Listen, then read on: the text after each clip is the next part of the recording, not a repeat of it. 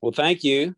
I am um, back from a 19 day pilgrimage across Ireland and Scotland. And I actually recorded a message for you while I was at the airport in Glasgow, Scotland, but we were unable to transmit it. Um, and so it seems to me like the Lord Himself stopped it. And hopefully there's um, something slightly different that I think I should say this evening. By the way, it's uh, it's past my bedtime here in Alabama, and uh, while you will move on with the day, I'm going to go to bed when this is over. This is only possible because I have jet lag from my long trip to Scotland. But um, I, am actually rather nervous uh, doing this live uh, on a Zoom call. I hope it all works out. But as as mentioned last week, I talked about the fact that the CBMC ministry is really all about living among the pagans. We don't isolate ourselves. We live in the marketplace. We live amongst our unbelieving neighbors. Uh, Richard Samuel, that was a beautiful message on evangelism. Uh, you reminded me of one of the things that I used to say all the time, which is simply that we should never, ever preach sermons. Um, uh, most, uh, most, we should simply be available to answer questions. You know, unfortunately, a lot of sermons are just um, answers that to questions that nobody's asking. And the truth is, we need to live a life that's so different. We need to live a life that demands an explanation.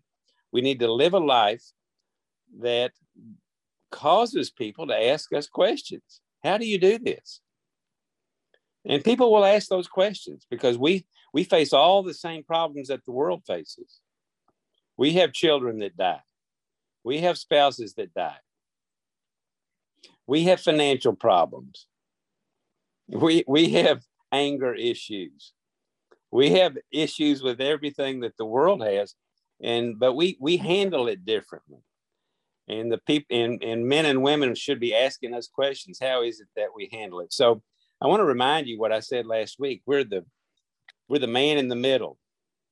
We're the person in the middle between the kingdom of heaven, Jesus Christ, and um, the kingdom of this earth, which is lost people. I mean, I played golf today. This is still Friday in Alabama. I played golf today with two very lost people. They didn't know it, but I was doing evangelism. we didn't have any religious conversations, but I was becoming better friends with them during three hours today on a golf course. They've asked questions in the past. They'll continue to ask questions, and it'll be um, it'll be fantastic. So, Ian White, by the way, who sang for you um, many years ago, I met him. excuse me, I met him at a church in Madras, um, or Chennai, of course. Met him at the Methodist Church in Madras. He was singing I think probably Richard Samuel and I were just going to church there on a Sunday morning and met him. We've become dear friends now over the last 30 years. Most of the songs that he sings are actually the Psalms. Psalm 124 really got me thinking. I visited Ian in his home in Scotland just two to three weeks ago. And uh, I asked him, we asked him to sing these two songs for CBMC's conference in India and he was only so happy to do that. And um, he picked out Psalm 124. Uh, what if the Lord had not been on our side? Oh my. What if the Lord had not been on our side? The good news is that He is on our side. It may not feel like it some days, but the Lord is on our side. And so, because of that, I started on my pilgrimage to read uh, Psalm 120 through 134, which is uh, a group of psalms called the song, the Song of Ascent, because they were um, they were written for the people of Israel to sing on their way to the temple, on their way to Jerusalem. They were going up, up, up, up, a song of ascent up the mountain to Mount Zion to visit the temple. Pilgrimages, of course, are very common in India, are they not? Uh, the, our Hindu friends, they they love their pilgrim, pilgrimages to various temple places. Of course, Madurai, where Richard lives, is the temple city. Uh, and I have been on this pilgrimage for the last 19 days. Uh, I turned in a rental car two days ago in Glasgow, Scotland. I asked the lady how many miles did I put on the car, and she said 2,109 miles I put on a little car. Had a stick shift, driving on the wrong side of the road, nobody driving for me. I did all the driving myself. I was on eight different boats. I was on seven different airplanes. And that doesn't even count the two days that I spent uh, in Ireland. But during those 19 days, while I was on a pilgrimage across Scotland, I dove in to Psalm 120 through 134 um, because those those psalms are very special.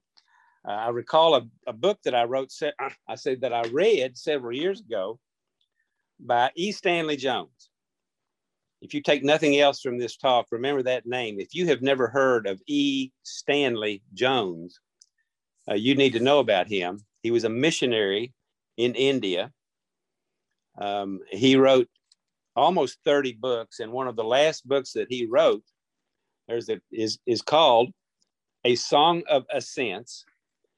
Um, Dr. Jones wrote the book when he was 83 years old. It was his spiritual autobiography.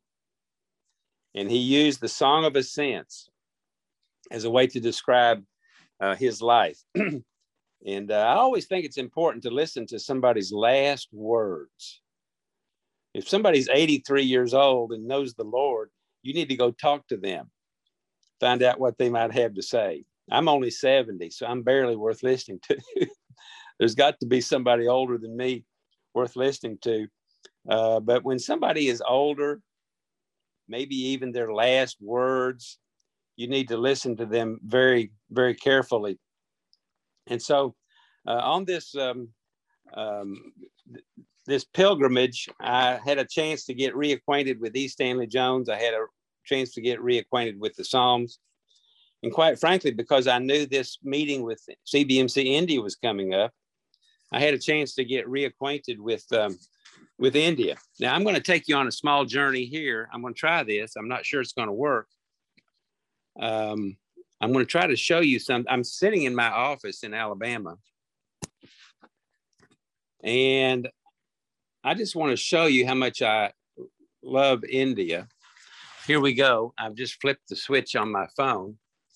I haven't changed anything. Uh, this is a picture of Sister Angelica. That's a whole story that Richard Samuel can tell you someday. Uh, this is a picture, by the way, of Richard when he still had hair, uh, and Mother Teresa, and that's me wearing a T-shirt on that particular day. Uh, this is a picture of my friend Sam Babu in Kodaikanal with little Timmy Samuel, who was 12 years old at the time. We were trying to play some golf that day. And then one of my most special pictures is uh, Richard's father, P. Samuel, along with um, Timmy. And we were actually, we were actually in P. Sam's home, if I remember correctly, or maybe Richard's home. 20 years ago. And little Timmy in that picture, by the way, was hugging. It looks like just a pole, but he was actually hugging a cross. I remember saying at the time, wow, little Timmy doesn't even understand how much he's going to need that cross. Someday he's going to understand how much he needs that cross, as we all have. Richard is so right. This is about Jesus Christ. He died on a cross for our sins. We're not better than anybody. We deserve nothing. That's what E. Stanley Jones's autobiography is about. He says he deserved nothing, but God gave him everything with a capital E. It's so true. And so I just want to take you through some of the Psalms very quickly.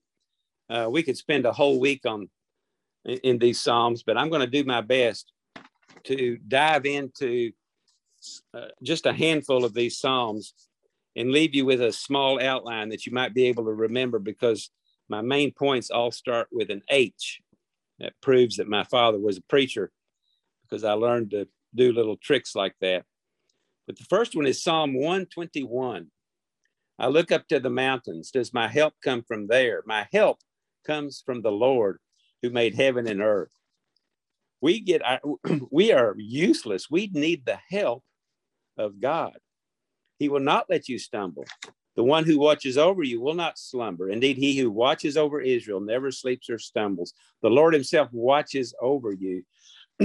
my little trip to Scotland proved this point. I was without my wife. For many of the days, I had traveling companions, but some of the days I was by myself. And my goodness, while I was there, I, I realized how hopeless I am and helpless I am. I need God so much for even the little things. I thought I had lost my passport for two days. I got caught speeding. A policeman pulled me over for doing 47 miles an hour in a 30 zone in a little town. I almost got arrested. Thankfully, thankfully he he he was he was merciful to me.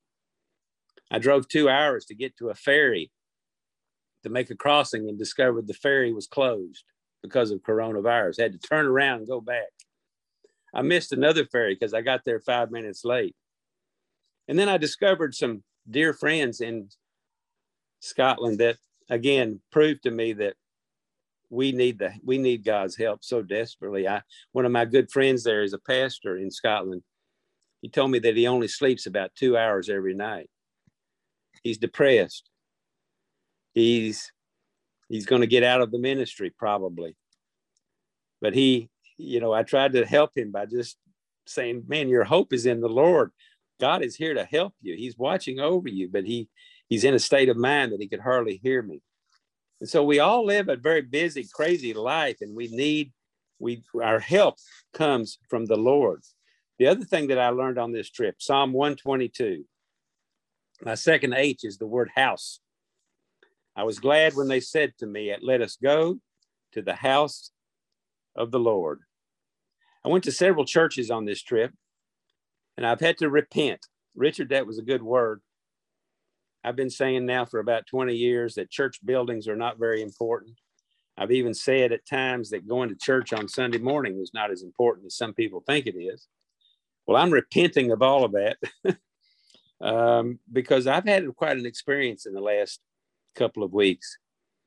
Um, I went to, first of all, I went to Holy Trinity Cathedral in St. Andrews. St. Andrews is the home of golf, of course. But I, when I went to a special service there two Sundays ago, the Holy Trinity Church, it's where Tom Morris was an elder. And the pipe organ, that was a gift from Bobby Jones, a very famous golfer.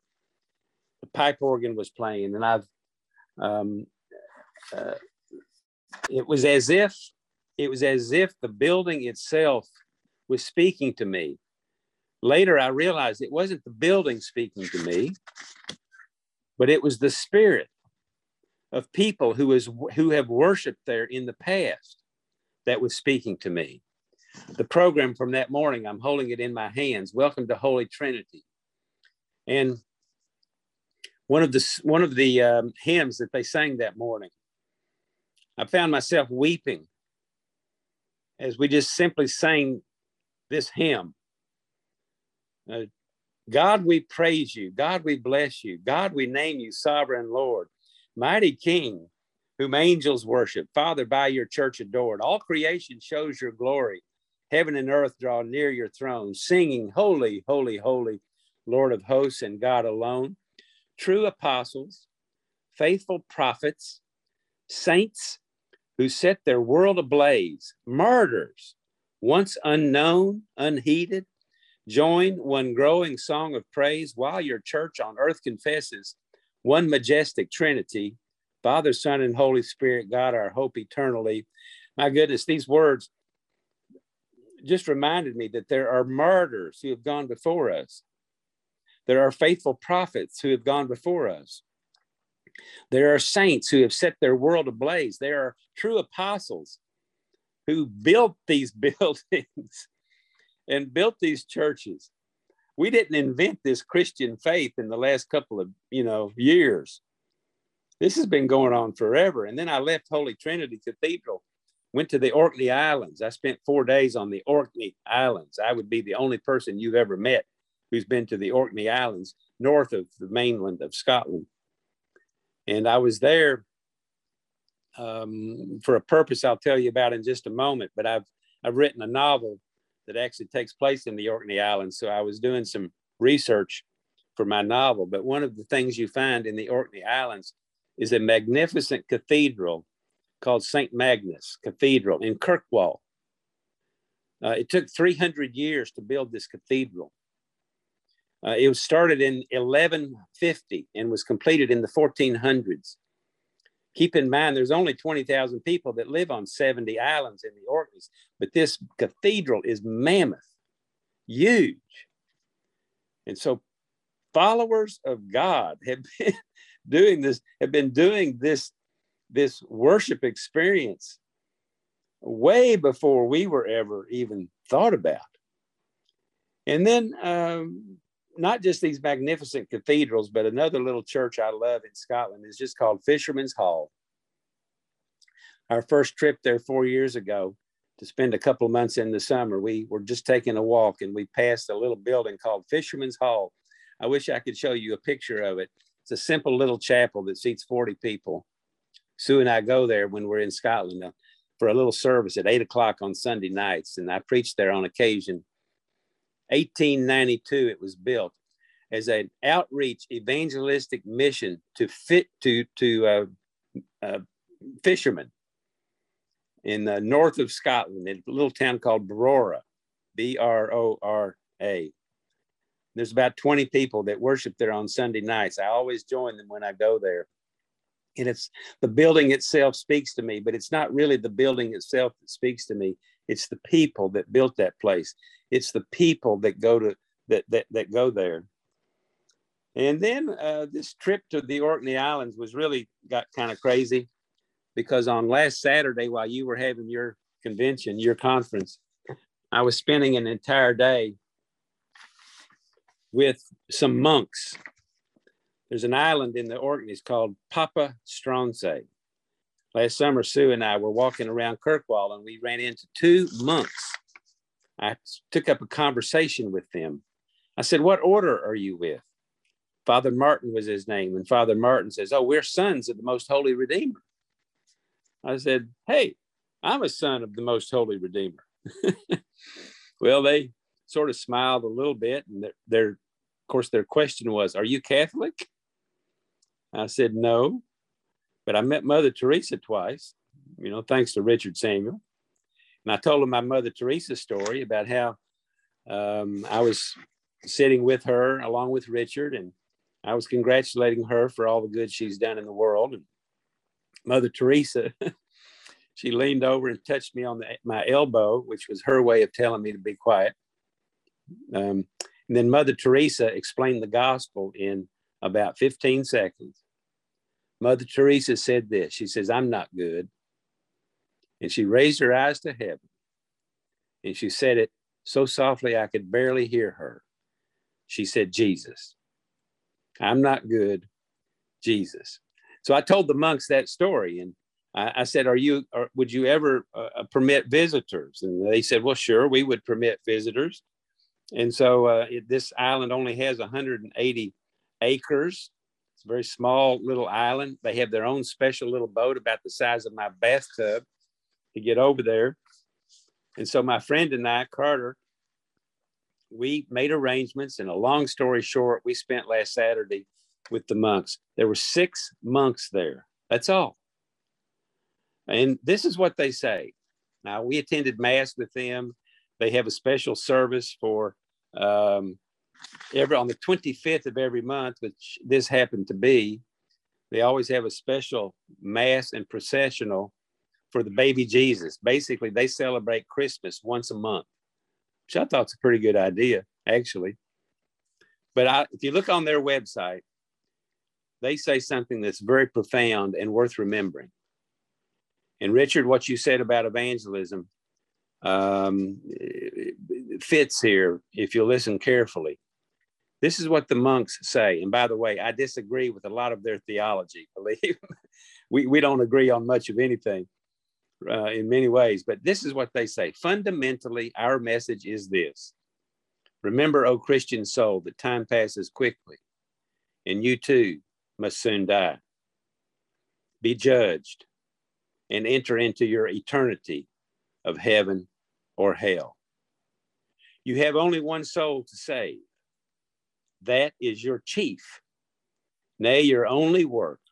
For what does it profit you if by your work you gain the whole world, which must soon end, and lose your immortal soul in an, in an eternity of sufferings that will never end? What exchange can you give for your soul? There is none. At all costs, then, save your soul. Wow. Now they go on to explain that the saving of your soul involves being a good Catholic. In fact, the next sentence says, lead the life of a good Catholic, for there are many bad Catholics who will lose their souls. And then it goes on and on to say that there are certain things you have to do. That's where I part company with my dear friends, the monks, because I agree with Richard. This is not about what we do, whether it's in evangelism or in our good works to save us. This is about Jesus Christ. Jesus Christ came into the world to save sinners, of whom I am the chief of sinners. And so I put my trust and my faith in Jesus Christ. And because of that, uh, because of that, there is there is hope for me. Now, this this house though of the Lord is interesting.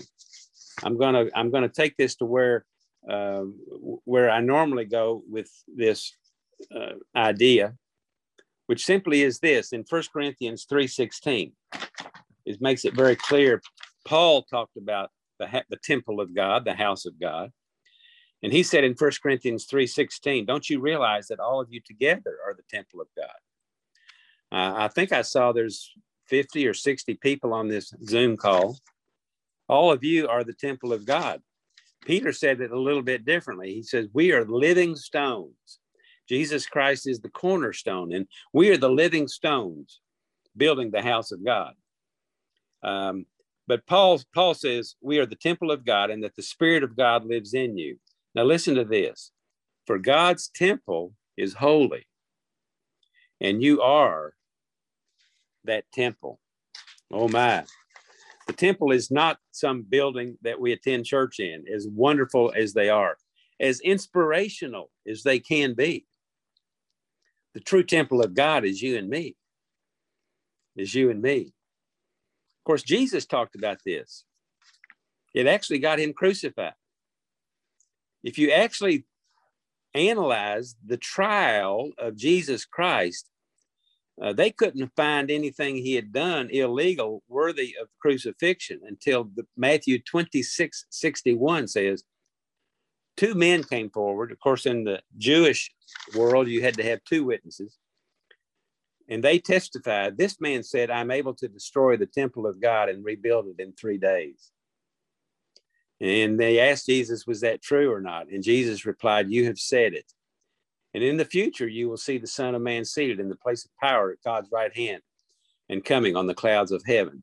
So Jesus agreed that he had made that statement. And it was that statement that actually got him convicted and crucified when he said, I'm able to destroy the temple of God and rebuild it in three days. Of course, um, he built it in three days. Luke 21 5 says the disciples were discussing the majestic stonework of the temple, but Jesus said, The time is coming when all these things will be completely demolished. Not stone, not one stone will be left on top of another. And sure enough, Matthew 27 51, when Jesus was crucified, do you remember this? Most people forget this. Many people have never thought about this, but there were earthquakes the temple robes, the, the, the, temple curtains were split in half. And the Bible tells us that the dead came out of their graves. Uh, this event in history, this crucifixion, earthquakes, the dead came out of their graves and walked around Jerusalem. We forget this. Oh my. The temple was indeed destroyed. But Jesus Christ, Jesus Christ rebuilt it, if you will, in those three days. And then I want to just remind you before I leave this idea of the house of God that uh, there is coming a day when you won't need the house of God. Revelation 21 22. We got Paul talking about the temple. We got Jesus talking about the temple. We got Peter talking about the, the, the living stones in the temple. And now we got the Apostle John. What did he see in Revelation 21 22?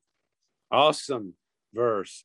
He says, I saw no temple in the city, for the Lord God Almighty and the Lamb are its temple. And the city has no need of sun or moon, for the glory of God illuminates the city, and the Lamb is its light. And then he goes on and finishes the sentence, though, with only those whose names are written in the Lamb's book of life will be in that city. Well, let's, why don't we just pause here for one second and at least ask the question Is your name written in the Lamb's book of life? This is not uh, man's book of life. Uh, this is not your church's book of life. This is the Lamb's book of life. There's names there. There's some absent names. There's some people that are probably going to miss the boat. You know, I missed the ferry. I told you one of my problems last week is I got to the ferry five minutes too late. Do you know what the feeling is when you pull up to a ferry and the boat is leaving and you've got things planned that day that you know you're probably going to miss because you've missed the ferry. Oh my, it's a sinking feeling. Oh my. Well, I got just a little bit of understanding of what it may be like for some people at the gates of heaven. The door is closed. It's too late. Begging and pleading won't get it done. Is your name written in the Lamb's book of life? Maybe yours is, but maybe you've got family and friends whose names are not written in that book. Oh my, it's time. It's time for you to begin weeping for them. Psalm 126, right in the middle of the Song of Ascents, is awesome. Those who plant in tears will harvest with shouts of joy. They weep as they go to plant their seed, but they sing as they return from the harvest. Oh my, the first key to evangelism is to cry, is to weep. Are you weeping for your family and friends?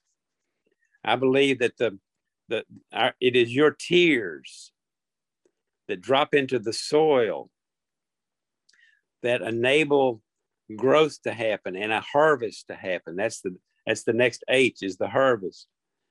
Uh, Jesus wept for his friend Lazarus. Jesus wept for his city, Jerusalem.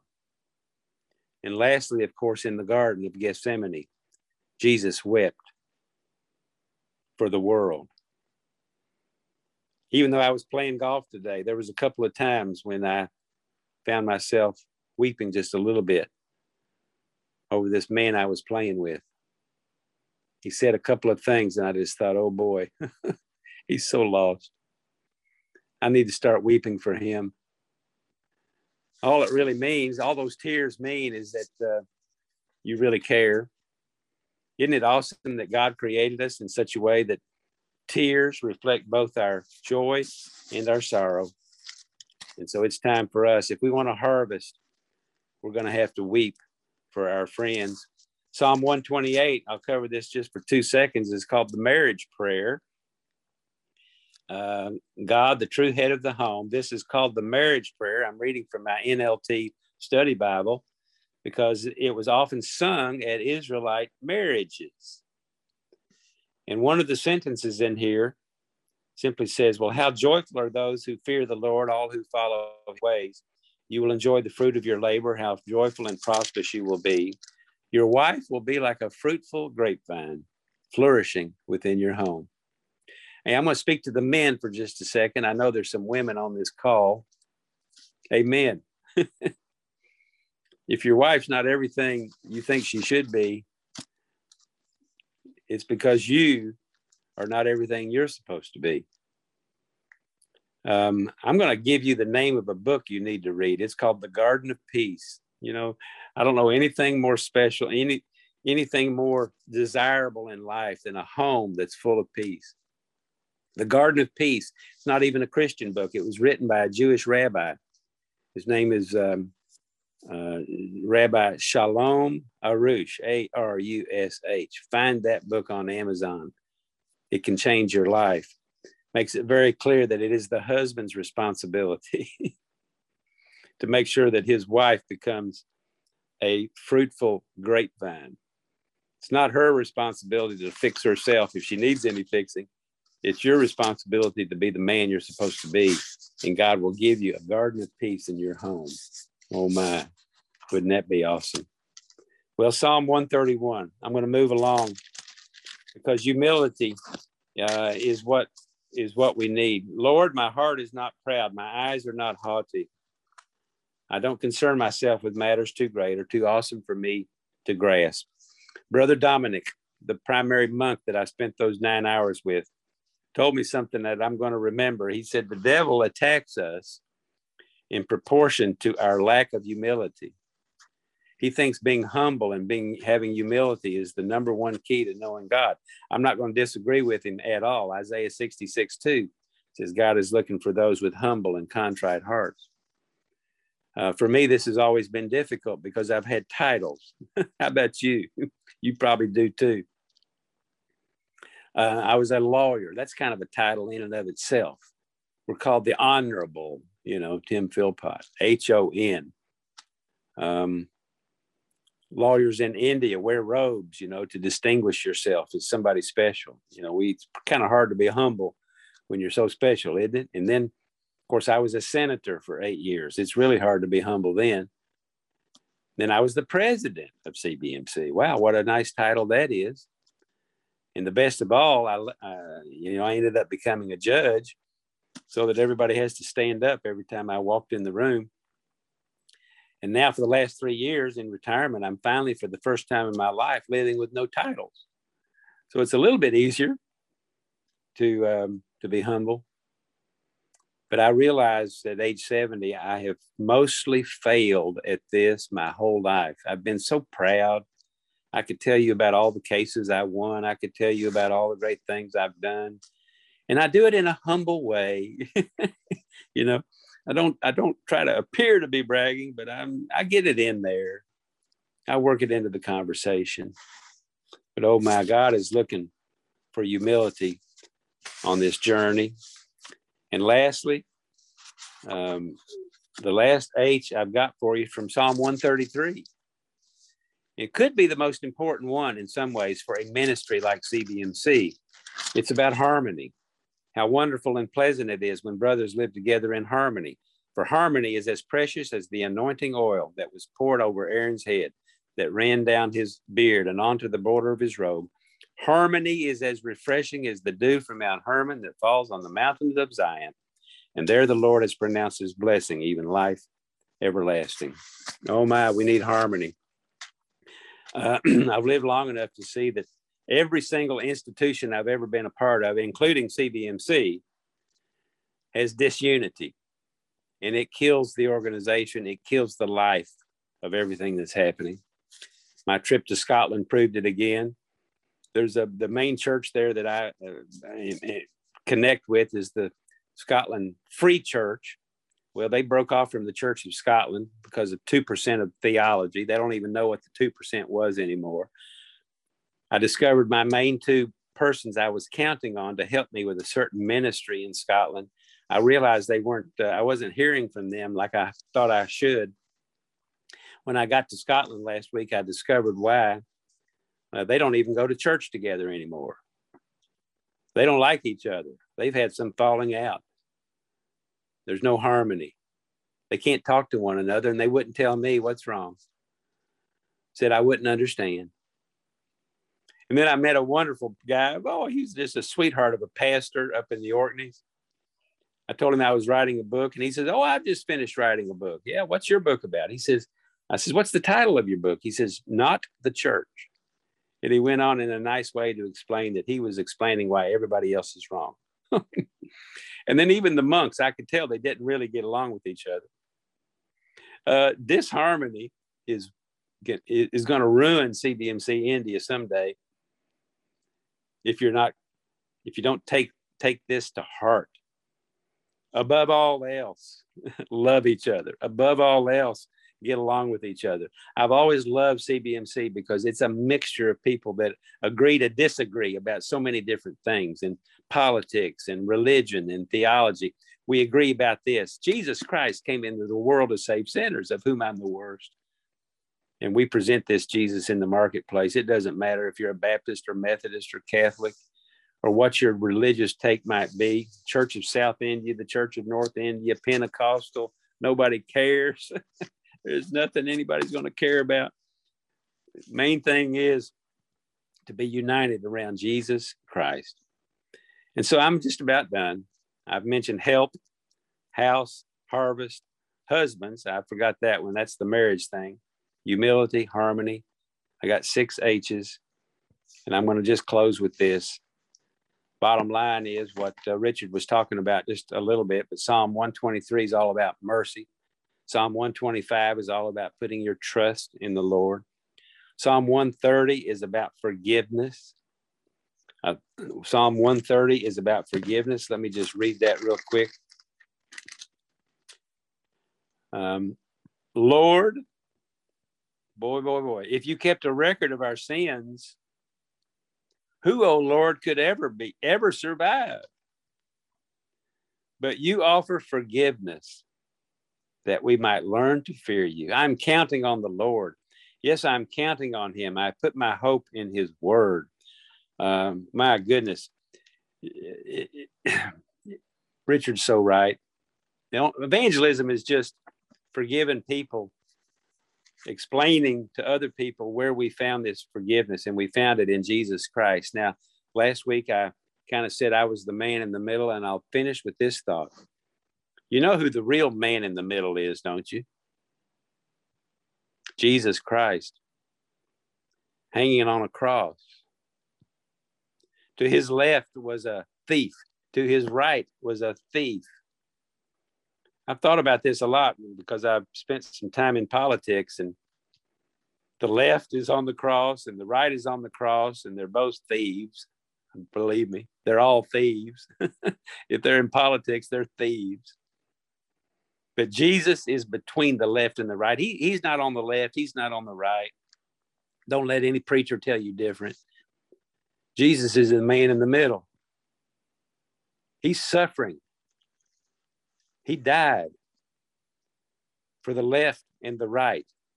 He suffered and died for the good and the bad.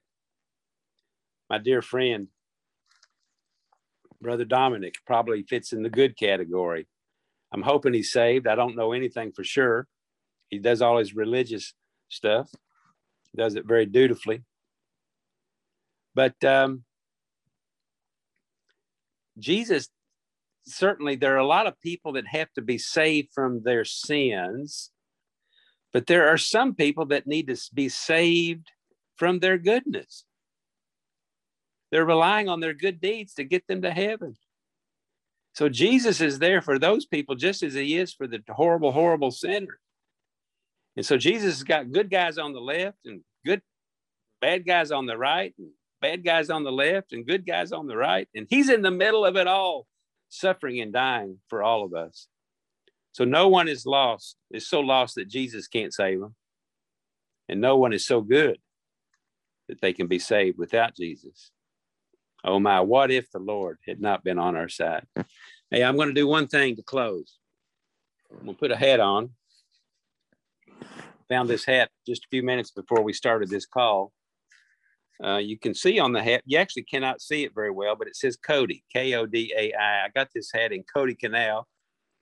I was in India two years ago playing golf with a with a, a guy named Murugan, wonderful Hindu guy, good golfer, sweetheart of a man, a gardener, not a big businessman at all.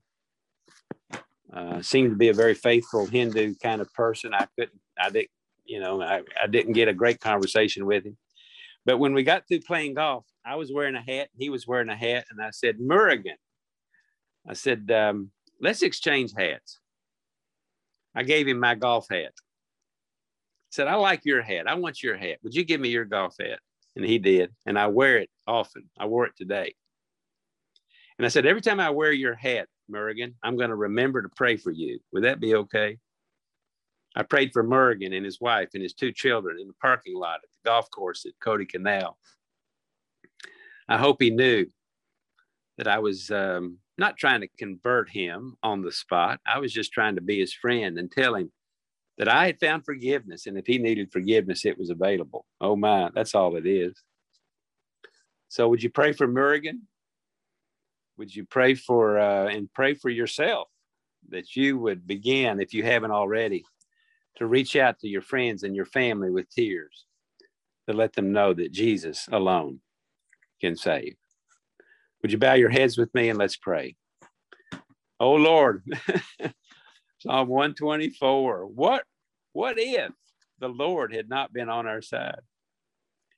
And what if the Lord had not been by our side? That's me on that cross. One of the guys on the cross turned to Jesus and says, Oh, save me, have mercy upon me. The other guy still thought he had it all, even though he was on a cross. He he couldn't he couldn't ask for forgiveness. He couldn't ask for help. He thought he would just do it on his own, even though he was hanging on a cross. Oh God, don't ever let me be that way. You are, in fact, the Son of Man in the middle, offering salvation for all of us. What if you had not been on our side? What if you had not been by our side? Oh God, thank you. Thank you. God the Father, thank you for sending your Son, Jesus Christ, to this earth and your Holy Spirit to give us power to live this life. Now, Lord, I thank you for CBMC in India, the leaders there. Bless them. Send them out from this conference as a mighty force for the kingdom of heaven. In Jesus' name, amen. Thank you.